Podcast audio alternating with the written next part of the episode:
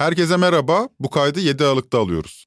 Bu bölümde konumuz hepimizin değil ama ekonomiyle doğrudan ilgili olanların trend topiği olacak. Bu yüzden trend ekonomi bölümüyle karşınızdayız. Odak kavramımız sürdürülebilirlik. Ne alaka demeyin. Konuya hakim olanlar yeşil dönüşümün öneminin farkında. Fakat hedefimiz bu dönüşümün öneminin farkında olmayanlara derdimizi anlatabilmek olacak. Sürdürülebilirlik, uluslararası ekonomi kuruluşların an itibariyle en önemli gündemi. Özellikle Avrupa Birliği'nin 1 Ocak 2026'dan itibaren başlatacağı sınırda karbon düzenleme mekanizmasından daha önceki bölümlerde bahsetmiştik. Eğer bu meseleye yeterince önem vermezsek yakın zamanda Avrupa'ya mal ve hizmet ihracatında sorunlar yaşayacağız.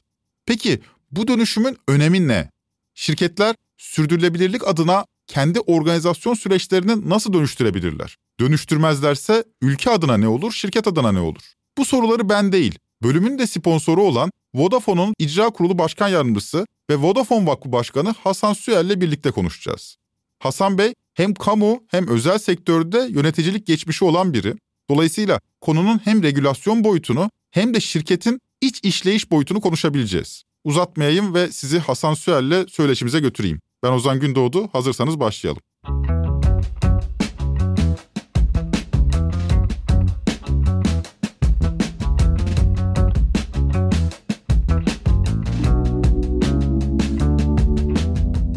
Hasan Bey merhaba. Merhaba.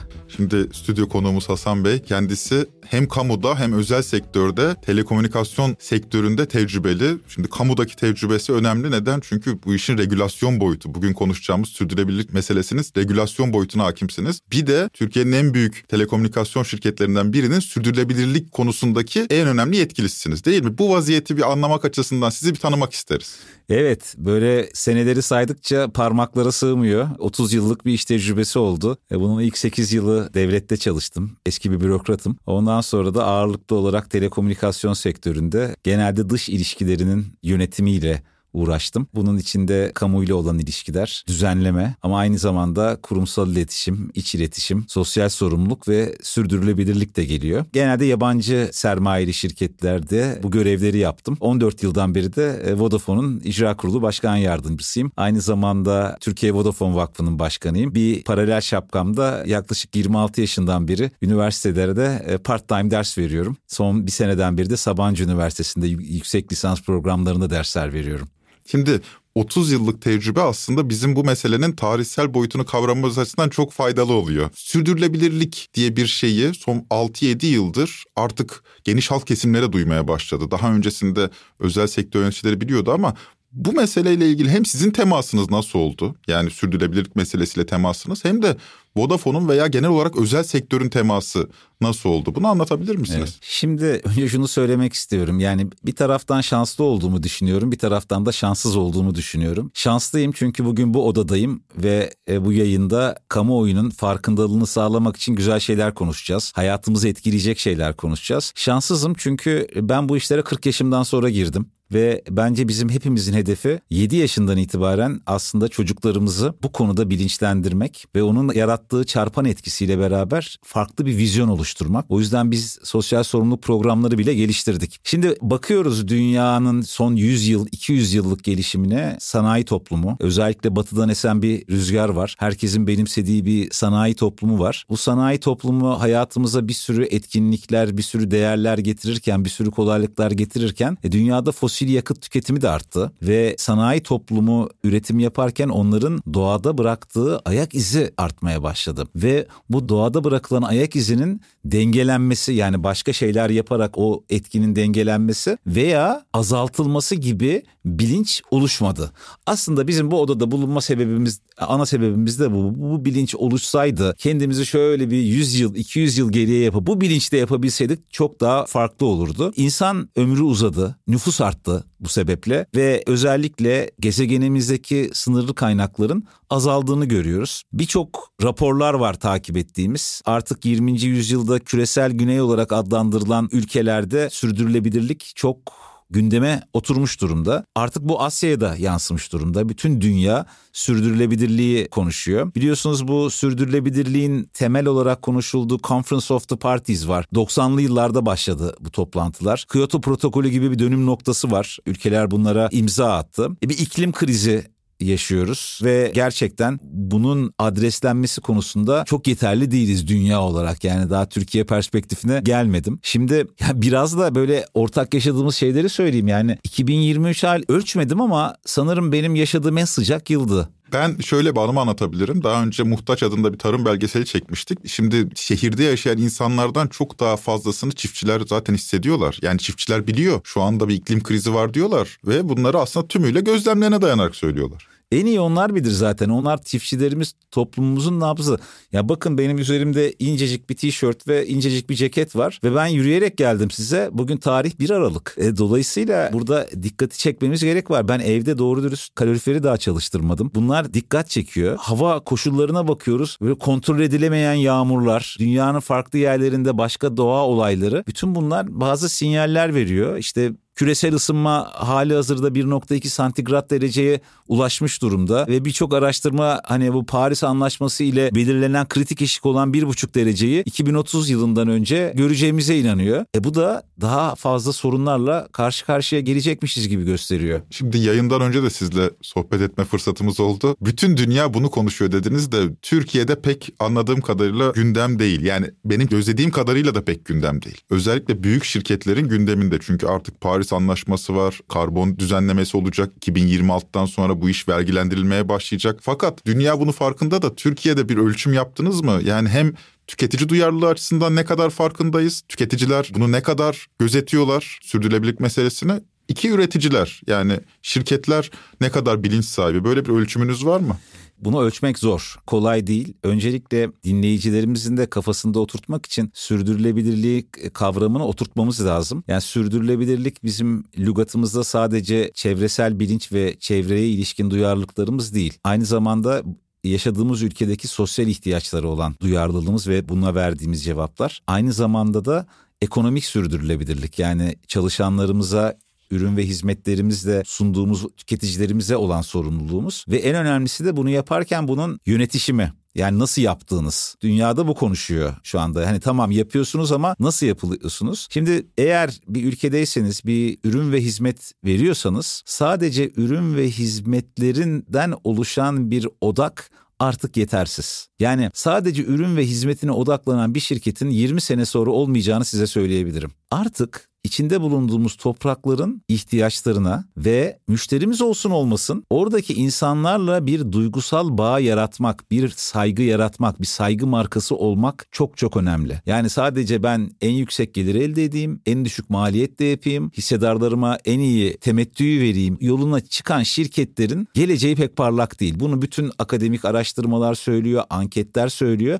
neden? Artık tüketici davranışları değişti. Ben meslek itibarıyla herhalde 10 bine yakın ya da abartmayayım ama belki 5 bine yakın mülakat yapmışımdır bugüne kadar. Ve bu mülakatlarda insanlara şunu sorarım ben odaya girdiklerinde. Neden buradasın derim. Ve bunun cevabı değişti son 10 seneden beri. Nasıl? Buradayım çünkü sizin sürdürülebilirlik vizyonunuzu beğeniyorum. Buradayım çünkü toplumun sosyal ihtiyaçlarına verdiğiniz cevap, yaptığınız projeleri beğeniyorum. Buradayım çünkü çalışanlarınıza değer veriyorsunuz. Kimse bilançonuz iyi, geliriniz iyi, hisse senediniz çok iyi gidiyor demiyor. Özellikle gençlerde bir hareketlenme var, bir farkındalık var. Bu da aslında bizim podcast'imizde biraz optimistik olacağımız, pozitif olarak konuşmamız gereken bir şey. Dolayısıyla şirketler de hem tüketicilerin hem çalışanların aslında tüm 360 derece paydaşların beklentisini yönetmek zorunda. Bu akıl haritasında da sürdürülebilirlik sürdürülebilirlik kavramı devreye giriyor. Dolayısıyla şirketler artık misyon statementlarına sürdürülebilirliği koymaya başladılar.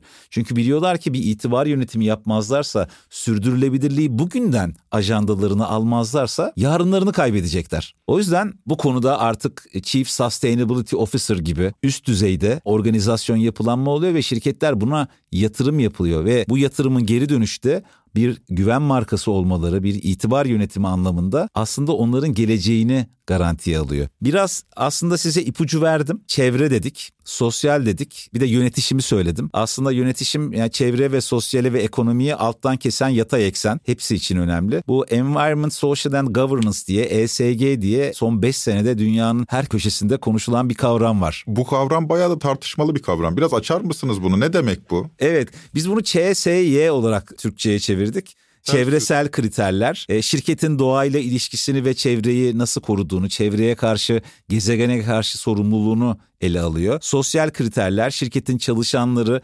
tedarikçileri ve en önemlisi toplum ile olan ilişkilerini ele alıyor. Ülkedeki sosyal ihtiyaçlara verdiği cevabı yaptığı projeleri ele alıyor. Yönetişim governance aslında şu anda en çok konuşulan dünyadaki konsept governance. Yani sen çevreye yönetiyorsun, sen sosyali de yönetiyorsun ama nasıl yönetiyorsun? Nasıl raporluyorsun? Ne kadar şeffafsın? Daha önce verdiğin sözleri ne kadar tutuyorsun? Artık bunu hissedarlar sorguluyor, tüketiciler sorguluyor, çalışanlar sorguluyor. O yüzden bu Y hayatımıza girerek bu CSY kavramını oluşturmuş durumda. Biz de şirketimizde CSY'den bağımsız bir düşünce perspektifi düşünemiyoruz. Eminim ki yeni bir dünya inşa etmede CSY önemli bir kaldıraç olacak ve günümüzde finansal gücü pekiştirmenin, kurumsal itibarı arttırmanın, özellikle hani şirketlerin tüm insan kaynakları departmanlarında konuşulan müşteri ve çalışan bağlılığını sağlamanın yolu bize göre CSY yönetiminden geçiyor. Ben bunu artık bir olmazsa olmaz kavram olarak görüyorum. Yani adını koyun veya koymayın şirketler tarafından yapılması gereken aksiyon listesi CSY. E, o yüzden bu konuyu önceliklendiren, bu konuya maddi manevi yatırım yapan şirketler gelecekte diğerlerinden bir adım önde olacak. Şöyle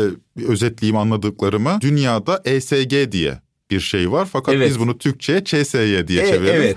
Bu aslında bir nevi bu sürdürülebilirlik meselesinde şirketlerin anayasası gibi bir şey değil mi? Yani temel ilkeler bütünü yaratılıyor burada. Evet bu, bu bir manifesto gibi manifesto bir şey aslında. Gibi. Evet doğru. Ve şimdi sürdürülebilirlik deyince geniş kesimlerin aklına ilk etapta çevresel olan geliyor ama... Oradan çıkmamız lazım heh, biraz. Siz diyorsunuz ki bu işin... Yelpaze geniş. Sosyal boyutu da var. Örneğin benim okuduğum kaynaklarda kadın iş gücü ne alemde, yönetimde kadın ne kadar önemli ya da dijital dönüşüm ne aşamada buna benzer kriterler de var. O noktada Vodafone'a gelelim. Yani şimdi çevreme sordum. Vodafone'da bir yöneticiyle sürdürülebilirlik konusundaki en önemli isimle röportaj yapacağım. Ya Vodafone ne yapabilir ki dedi. Çünkü bekledikleri benden mesela bir petrol şirketi sahibi olsanız veya enerji şirketi yöneticisi olsanız daha farklı sorular sorulabilir. Ama telekomünikasyon alanında ne yapılabilir bu alanda? Evet. Ne yap ne yapıyorsunuz ya da? Yani Vodafone ne yapabilir ki sorusu cesaretimi kırmamakla beraber cesaretimi arttırıyor. Bence herkes bir şeyler yapmalı. Herkes üzerine düşeni yapmalı. Vodafone da üzerine düşeni yapmalı ki biz 2010 yılından beri sürdürülebilirlik raporu çıkartan bir şirketiz. Yani aslında 13 seneden beri düzenli olarak sürdürülebilirlik raporu çıkartıyoruz. 2020 yılı itibarıyla CSY formatına geçtik. Bu global bir format. Tabii bir Vodafone grubunun global bir parçası olmak da bizim işimizi kolaylaştırıyor. O yüzden bugün CSY alanında yani bütüncül bir bakış açısıyla hayata geçirdiğimiz yatırımlarla bu meşhur Birleşmiş Milletler'in 17 tane sürdürülebilir kalkınma amacı var. Her yerde böyle duvarlara asarlar toplantıda toplantıda onlardan 10 tanesine dokunabilen bir şirketiz. Yani bir şirket veya bir birey ben sürdürülebilirlik için ne yapıyorum deyince bir checklist oluşturmak açısından bu 17 amaçtan kaç tanesine dokunduğunuz önemli. Yani biz CSY konseptini işimizin ayrılmaz bir parçası olarak görüyoruz ve başarıyla yürütmeye çalışıyoruz. Burada yani şöyle bir noktanın altını çizmek isterim. Bu iş sahiplenmeyle olur. Bu iş şirkette bir tane küçük CSY departmanı ile olmaz. Bu iş yönetim kurulu başkanından CEO'suna, CEO'sundan icra kuruluna, icra kurulundan direktörlere kadar tüm şirketin kılcal damarlarına kadar gitmeli. Kapıdaki güvenlik görevlisi bile sürdürülebilirlikle ilgili şirketin amacından kendi çapında haberdar olmalı ve kendisine ne katkıda bulunabileceğini düşünmeli. Ancak böyle bu e, farkındalığı ve bu kültürü yayabileceğimizi düşünüyoruz. Ben buna içselleştirmek diyorum. Başka bir de işte stratejinin ana bir parçası haline gelmesi olarak yapıyorum. Bir de demin bahsettim. Şeffaflık çok önemli. Kurumsal bakış açısı bu işi profesyonel olarak yapmak çok önemli. O da bu yönetişim çatısı altında ele aldığımız bir konu. Biz çok içselleştirdik. E, şirket içinde bir CSY komitemiz var çalışma gruplarımız var ve profesyonel bir bakış açısıyla bu işi yapıyoruz. Ve senede bir raporlar çıkartıyoruz. Tekrar altını çiziyorum. Hoca olduğum için böyle tekrarlamayı severim. Şeffaflık burada çok anahtar bir kelime. Bu iş her geçen gün daha fazla gündeme geliyor. Bu şeffaflık anahtar kelime derken nasıl şeffaflık? Yani söylediğini yapmak, e, yaptığını söylemek, bunun dışına taşmamak, verdiğin sözü tutmak sadece greenwashing değil yani. Yavaş yavaş ısındırıyorsunuz ve greenwashing'e de gireceğim. Bugün birçok şirket dünyada greenwashing yüzünden eleştiriliyor. Evet. Yani greenwashing nedir? Onu da söyleyeyim. Buyurun işte ben şunu yapacağım, bunu yapacağım. Taahhütler verip o taahhütlere uymamak ya da doğru dürüst raporlamamak ya da şeffaf olmamak ve insanların aslında ben çevreci bir şirketim diye gözünü boyamak. Yani bu washing oradan geliyor. Yeşil boyama ve yeşil yıkama gibi e, tam Türkçesini tercüme eden duymadım da. Bunlar şirketleri itibarlarını çok fena şekilde aşağı çekiyor. Tam olarak kaş yapayım derken göz Aynen, çıkarıyorlar aslında. aynen, aynen. Yani yapacaksan hakkını vererek yap ve e, bunu da e, iletişimini e, gerçekleştir. O yüzden biz buna çok önem veriyoruz. 2023 yılında CSY raporumuzda stratejimiz çerçevesinde attığımız adımlardan bahsediyoruz. Vodafone grubunun 2030 ve 2040'a yönelik karbon nötr hedefleri var. Karbon nötr ne demek? Doğada yarattığınız karbon ayak izini azaltmak ve başka e, faaliyetlerle dengelemek. Yani mesela biz burada diyelim ki bir elektrik tüketiyoruz ama sizle beraber gidiyoruz ormana bir tane ağaç dikerek buradaki çevresel sorumluluğumuzu dengeliyoruz. Bunu çok daha farklı boyutta, çok daha farklı komponentlerde yaptığımızı düşünün. Ya böyle biraz daha gözlerde somutlaştırmak üzere birkaç veri Lütfen. paylaşabilirim sizle. Mesela kapsam 1 emisyon yoğunluğumuzu geçen yıla kıyasla %16 azalttık. Kapsam 2 emisyonlarımızda elektrik ihtiyacımızın tamamını yenilenebilir enerji kaynaklarından kaynaklıyoruz. Daha Türkçesi bunun hani fosil yakıtlardan uzak duruyoruz. Rüzgar, güneş burada. Su da var, Su da hidroele- var. Hidroelektrik de var. O yüzden devamlı alternatif enerji yöntemlerini araştırıyoruz. Burada teknoloji de çok ilerliyor. Yani bir solar enerjinin, bir rüzgar enerjisinin geldiği nokta önemli noktalar. Yani yolda bile araba kullanırken ben artık solar tarlalar görüyorum otobanda. İşte daha çok rüzgar tribünleri görüyorum. Bu teknolojiye daha verimli oldukça buradan da e, yer almaya çalışıyoruz. Şöyle bir kavram da var yani. Şimdi ben size bir şey desem, bu akşam eve gidin desem, bana kullanmadığınız elektrikle çalışan cihazları yani çöp haline gelmiş cihazları bir çantaya koyun, bana ertesi sabah getirin desem tahminen kaç kilo bir şey gelir? Kendi adıma kilosunu hesaplayamıyorum ama bir çanta dolusu. Evet kablo, ekran, mouse, fön makinesi dahil buna. Elektrikle çalışan işte biz bunları elektronik atık diyoruz Ozan Bey. Ve bu elektronik atıklar gün geçtikçe artık dayanılmaz boyutlara geliyor. Ve bu elektronik atıklarla ilgili bir şeyler yapmamız lazım. Ben bir elektronik atık dönüşüm merkezine gittim. Bunlar komponentlerine ayrılabiliyor. Yani bu gördüğümüz telefonumuz işte ekranı bir değer, içindeki bataryası bir değer, dışındaki kılıfı bir değer, elektrikli bir alette kablonun içindeki bakır bir değer. Bunlar komponentlerine ayrılabilip tekrar kullanıma kazandırılabiliyor. O yüzden biz şirketimizde böyle kocaman e, sizin boyunuzun iki katı kadar plexiglass bir kumbara yaptık. E-atık kumbarası. Ben de evden bir çanta iki çanta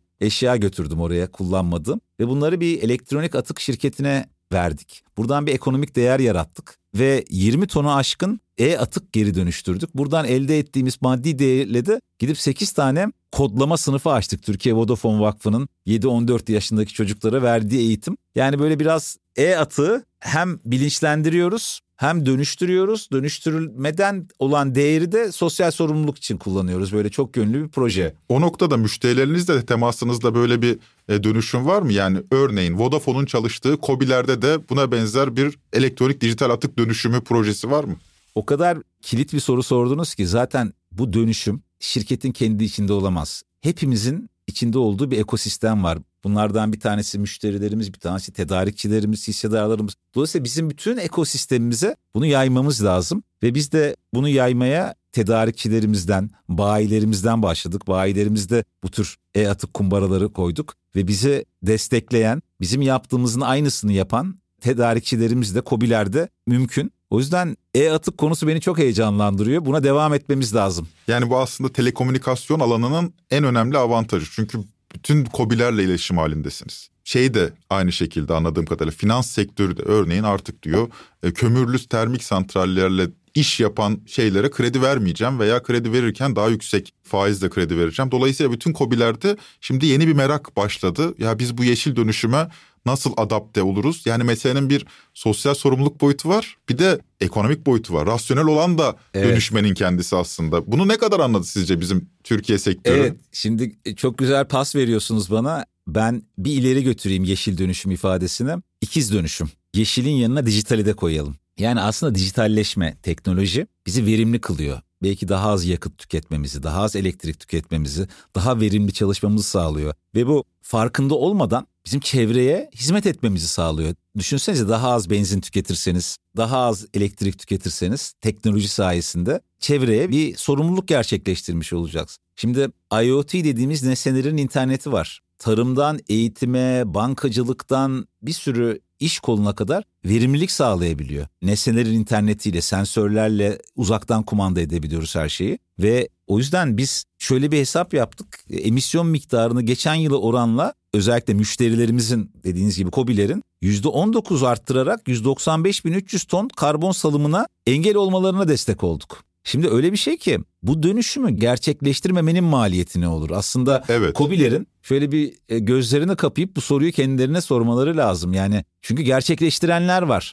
Yani burada COBİ'lerin de aslında sürdürülebilirliği için yani geleceği için çünkü bu bir yandan da bir tasarruf, bir etkinlik getiriyor. Buna dikkat etmeleri gerekiyor. Hızla arttığını görüyoruz. Şimdi demin biraz size sinyal verdim. Çocuklar çok önemli. Ben Orta Doğu Teknik Üniversitesi'nde Mühendislik Fakültesi'nde ikinci sınıfta bilgisayar programcılığıyla tanıştım. O zaman Fortran 77 diye bir program vardı. Ne 80'lerin sonu mu? Evet, evet 80'lerin sonu aynen. Şimdi bir baktık 2016'da oturduk. Bu iş 7 yaşına kadar inmiş. Yeni jenerasyon ismi de bilgisayar programcılığının kodlama. Aslında aynı şeyler yani. Kodlama daha tabii böyle atraktif, havalı. daha havalı. Ve böyle oyunlaştırılmış eğitim programlarıyla yani çocukların kafasını dağıtmayacak seveceği programlarla kodlama öğretiliyor. Kodlama ne sağlıyor? Aslında bir algoritma mantığını çocuğun 7 yaşında öğrenmesini sağlıyor. Algoritma nedir? Biz sonuca ulaşmak için gerekli adımları aşmayı planlamak ve o adımlardan geçen bir dizin yaratmak. Algoritma odur. Ya bu da bize ne sağlıyor? Çocukların gündemine kodlamayı erken koyarak aslında tüketen değil, e, üreten bir nesil yaratmak, kendi sorunlarını çözen bir jenerasyon yaratmak ve en çok aldığım cevaplan söyleyeyim çocuklara. Çocuklarla çok haşır neşir olduğum için diyorlar Hasan abi diyorlar artık kendi oyunlarımızı yazabiliyoruz diyorlar. Başkasının yazdıklarını oyun oynamak yerine kendi yazdığımız oyunları yazıyoruz diyorlar. Uzattım buraya ama çocuklar olunca ben biraz uzatmayı seviyorum. Biz 2016'dan beri 7-14 yaşındaki çocuklara kodlama eğitimi verdik. 81 ilde 300 bin çocuğa. 300 bin. 300 bin çocuğa evet çok Ciddi mütevazi bir rakam, bir rakam değil. Evet. 300 bin çocuğa e, kodlama eğitimle buluşturduk ve dijital yetkinlikleri o yaşta kazandırdık. Şimdi o yaşlarınızı düşünün. Şimdi ben çocuklara eğitimden önce giriyorum sınıfa diyorum ki ne olacaksınız ileride? İşte diyor biri polis olacağım, savcı olacağım, mühendis olacağım, öğretmen olacağım diyor. Sonra eğitimden sonra giriyorum. En az 3-4 tane sınıfta ben bilgisayarcı olacağım, ben programcı olacağım, ben teknolojide okuyacağım diyor. Düşünsenize o yaşlarda böyle sizi etkileyen anılarınızı düşünün ve hayatınızın yönünü değiştirmiştir eminim ki. Çocukların gündemine bunu koyabilmek bile aslında geleceğin nesillerine olan çok önemli bir katkı. O yüzden ben bu projeye çok önem veriyorum. Türkiye'de de çok ihtiyaç duyduğumuz bir şey. Hayalimiz olmalı. Evet. Burada hayal kurmak çok zorlaşıyor giderek. Savaşlar, ekonomik krizler vesaire aslında bu anlamda da hayal kurdurabilmek çocuklara çok önemli bir şey. Çok önemli. Bir de bunu 360 derece gözlemlemek de çok önemli. Biz bir iş yaparken sadece çocuklara sormuyoruz. Öğretmenlerine soruyoruz, velilerine soruyoruz. Sizin gibi basındaki fikir liderlerine soruyoruz, kamudaki paydaşlarıma soruyoruz. Baktık bir konsensus var, doğru yolda ilerliyoruz. O şekilde sayıyı arttırdık ve coğrafi paylaşımı genişlettik. Bir de teknolojinin sosyal bir yanı da var. Yani artık bu elimdeki cep telefonu sadece hani alo demek veya internete girmeye yaramıyor. Bu bizi bazı tehlikelerden de koruyor. Ne gibi? Mesela kadına karşı şiddet. Dünyada evrensel bir sorun. Hatta gelişmiş ülkelerde daha da büyük bir sorun haline geliyor. Yani bunu daha geçen gün 25 Kasım'da kadına karşı şiddet günü vardı biliyorsunuz. Şimdi biz bir uygulama yaptık. Malumunuz akıllı telefonlar artık e, lokasyon bazlı hizmetler de veriyor. Yani bir kadının şiddete uğrama ihtimali olduğunda telefonunu sadece sallayarak belirlediği üç kontağı bunlar polis de olabilir veya yakınları da olabilir sinyal gönderiyor. Ben buradayım ve şiddet ihtimali var bana karşı diyor. Bu uygulamanın da kırmızı ışık hem iOS hem Google Play pazarlarında e, var. E, bugüne kadar 378 bin kere indirildi. Bin tane aylık aktif kullanıcı sayısına ulaştı. Geliştirdik bunu modüller ekledik. Görme engelliler için, işitme engelliler için modüller geliştirdik. Bir de bizim ülkemizin bir gerçeği var. Mülteciler. Arapça modül de koyduk. Yani onlar da şiddete uğruyor. Onlar da faydalansın diye. Böyle kapsayıcı bir geliştirmeler de yaptık. Ya tabii konuştukça konuşuyorum ama kadınlar kadınların başka bir tarafına geçmek istiyorum. Tabii. Hazır kadınlardan konu Bunlar, açılmışken. Bu sürdürülebilirlik meselesinin çevresel boyutun yanı sıra sosyal Sosyale boyutu. geçtik biraz Tabii, evet. evet. Sosyale geçtik. Şimdi kadınlar öyle bir şey ki şimdi bir ülke sıçrama yapmak istiyorsa, gelişimini arttırmak istiyorsa, kalkınmasını arttırmak istiyorsa bir sürü yola başvuruyor. İşte bu yatırımlar yapıyor, teknoloji yapıyor, fabrikalar kuruyor, teşvikler yaratıyor. Biz diyoruz ki daha basit bir şey var yanımızda duruyorlar kadınlar. Kadınları sosyal hayata entegre edin, ekonomik hayata entegre edin. Bunlarla ilgili çalışmalar var. Ülke sıçrayacak zaten. İşte bu içgörüyle yola çıktığımız bizim dijital benim işim diye bir projemiz var. Ne yaptık burada? Kadınların dijital okur yazarlığına yönelik bir eğitim programı yaptık. Milli Eğitim Bakanlığı Hayat Boyu Öğrenme Genel Müdürlüğü ile beraber. Aynı zamanda dijital okur yazarlığı olan kadınlara da mesleki eğitimler vermeye çalıştık. Mesela bir el sanatı veya bir hizmet üretiyor. Onu sanal olarak e-ticaret e, sitesi kurarak nasıl pazarlar ve ekonomik bir gelir elde edebilir. 20 ilde 15 bin aşkın kadın kursiyere bu eğitimleri verdik. Tabii 6 Şubat itibariyle bütün bu e, sosyal sorumluluk projelerimizi deprem bölgesine yönlendirdik. Nasıl bir sınıfta veriyorsak orada da konteyner sınıflarımız var. Konteyner şehirlerdeyiz ve kadınlara veriyoruz ve şunu söyleyeyim Ozan Bey. Geçen Maraş'taydım. Kadın geldi yanıma bu ders verdi. Ya Hasan Bey çok teşekkür ederim size dedi. Neden dedim? Ya kafamız dağılıyor dedi. Hmm. Yani biz bu depremin bu kadar etkisi altındayken siz gelip burada bize hem psikososyal olarak destek veriyorsunuz hem böyle eğitimler veriyorsunuz. Biz bizim hayatı olan bağımız arttı dedi. Heyecanımız arttı dedi. Allah razı olsun dedi. Yani ben bir kadından bile bunu duymak doğru bir iş yaptığımızı gösteriyor. Özetle kadınlar önemli, kadınlara yakın onları sosyal ve ekonomik hayata bütünleştirmek için çabalar içinde olmamız lazım. Biz de vakıfta bunu bir misyon edinmiş durumdayız. Yani aslında Ç, S ve Y'nin ayaklarını bayağı bir konuşmuş olduk. Bu zamana kadar biraz meselenin pozitif yönü, olanı konuştuk. Biraz belki olması gerekenden bahsedelim. Normatif yönünden bahsedelim. Hem kamu bürokrasi tecrübeniz var, hem özel sektör yönetici tecrübeniz var, hem ders veriyorsunuz. Bu noktada olanlar ortada. Ya bir de olması gereken diye bir şey var. Yani ben kendi adıma 30'lu yaşların ortasında bir insan olarak çocuk yapsam mı diye endişeliyim. Yani baba olmak acaba çocuğuma büyük bir sorumluluk yükler mi? Bunu çevremde çok fazla görüyorum. Yani evet yapılan işte elinize sağlık ama bir yandan da umutlu bir tablo mu var? Neler yapmalıyız daha fazla? Neler düşünüyorsunuz bu konuda? İyi gidiyor muyuz yani? Ya ben doğa itibariyle optimist bir insanımdır iyimser bir insanımdır. O yüzden böyle enseyi karartmam kolay kolay. Belki hayatta yaşadığım mücadelelerden kaynaklandı. Belki yetiştirilme tarzından kaynaklandı. Belki ülkenin 70'lerini 80'lerini görmüş bir insan olarak karşınızda olmamdan kaynaklandı. Burada aslında sorunuzun içinde cevap var. Ha bir kere çocuk kadar kutsal, çocuk kadar doğal bir şey yok. Benim de 13 yaşında bir kızım var. Dolayısıyla burada önemli olan bu çocuğu nasıl yetiştireceğiz? Bu çocuğu farkındalıklarının ne ile ne zaman oluşturacağız? Bu çocuğa doğru ve yanlışı özellikle içinde bulunduğumuz dünyanın dinamikleri çerçevesinde nasıl göstereceğiz? Ona nasıl rehber olacağız? Ona hangi kapıları açacağız? Ona nasıl bir koçluk gerçekleştireceğiz? Bunlar önemli. Paradigma değişiklikleri yaşıyoruz dünyada. E bu paradigma değişikliklerini çocuklara vermek için önce kendimizin anlaması lazım. Bunun için de antenlerimizin açık olması lazım. Bu konulara duyarlı olmamız lazım. Dünyanın nereye gittiğini, nelerin geri gittiğini, nelerin ileri gittiğini görüp kendimize o çizgi arasında bir nokta belirleyip e, yakınlarımıza enjekte etmemiz lazım bunu. Ben o yüzden bilinçli anne babaların daha da çok çocuk yapmalarını öneririm. Enseyi karartmamak lazım. Benim çevremde konuştuğum bir grup aslında bu meseleye negatif yaklaşan da var. Şöyle biz ne yapabiliriz ki abi zaten Çin yapsın, Amerika yapsın. Onlar zaten çevreyi kirleten, iklim krizini yaratan onlar. Yani bizim buradan yapacağımız hiçbir katkı yok. Dolayısıyla biz bu işin bedeli ödemeyelim. Böyle bir yaklaşım da var. Bu yaklaşımı çünkü mesela en son işte Oxfam'ın raporu yayınlandı. İşte en zengin ülkeler toplam en zengin yüzde on, toplam emisyonun yüzde ellisinden sorumlu. E biz de en zengin yüzde onun içinde değiliz. Belki Türkiye'de yaşayan en zengin, dünyanın en zengin yüzde onun içinde olanlar vardır ama hani sorumluluk bizden çıkıyor gibi bir e, hissiyat var. Ama bir yandan da Avrupa Birliği regülasyonları vesaire falan da var. Yani bizim yapabileceğimiz Türkiye olarak burada neler yapmalıyız? Bizim sorumluluğumuz var mı gerçekten? Ee, yani bir kere yok demek benim çizgim ve benim prensibim değil. Var ki ben buradayım zaten sizin karşınızdayım. Yani kesinlikle böyle pes edilecek, sırtımızı dönülecek, bana ne denilecek bir konu değil bu. Hayatta her seçiş bir vazgeçiştir. Evet biz %10'luk kesimi eleştiriyoruz ama o %10'luk kesimin ürünlerini, hizmetlerini kullanıyoruz ve vazgeçemiyoruz. Dolayısıyla ülkelerde kullandıkları ürünlerin, para harcadıkları hizmetlerin bilincini oluşturmamız lazım. Demin bahsettim ya biraz hani duygusal bağ, akıl haritasındaki şirketlerin yeri bunlara bakarak şey yapmamız lazım. Bir de yani bu işler e, yağmur damlası gibi yani bir anda hortumla gelmiyor.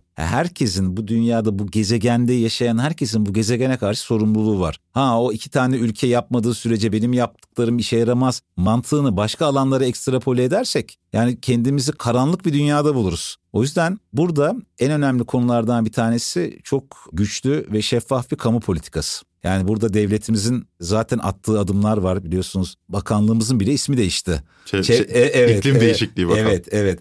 Dolayısıyla bu önemli bir adım. Onların gündeme getireceği yeni mevzuatlar, düzenlemeler, bunu özel sektörün uygulaması, bunun monitör edilmesi, bunu yapmayanların bazı yaptırımlara tabi tutulması ve kamuoyunda sizler gibi kişiler tarafından, bireyler tarafından devamlı bir baskı yaratılması lazım. Bu böyle pes edilecek bir konu değil, takip edilmesi gereken. Dedim ya mülakata üniversite mezunu çocuk geliyor. Bazen siz ne yapıyorsunuz sürdürebilirlik için bana anlatır mısınız Hasan Bey diyor. Yani böyle sorularla karşılaşıyorum artık. Ben o yüzden iyimser bakıyorum. Bizim çok iyi bir genç neslimiz var. Tabii ki bazen moralimiz bozuluyor ama kuyruğu dik tutmak zorundayız. Yani bu en son Avrupa Birliği'nin karbon düzenlemesine ilişkin 2026'dan itibaren başlayacak yaptırımlarını COBİ'lerin farkına varması lazım. Yoksa biz 2026'da yaşayacağımız ihracat kaybından kaynaklı şokları, Türkiye'deki şokları nasıl anlatacağız? Yani gazeteci olarak nasıl anlatacağız çok merak ediyorum. İşte zaten o yüzden bu odadayız. Toplumsal farkındalığı, şirketlerin farkındalığına arttırmadan bu iş olmaz. Bir şey yapacaksan iletişimini de yapman lazım iyi bir iletişimini de yapman lazım dengeli bir şekilde. O yüzden sadece içerik değil aynı zamanda bunun kamuoyuna farkındalığının artırılması, bilgilendirmesi de önemli. Biz de hani küçük bir rolle bugün sizle burada bunu yapmaya çalışıyoruz. Çok teşekkür ederim. Güzel bir sohbet oldu Hasan Bey. Ben siz teşekkür de, ederim. Umarım siz de keyif aldınız. Çok çok keyif aldım. Teknolojinin hayatımızdaki etkisinin bir daha altını çizerek kapatmak istiyorum. Bugün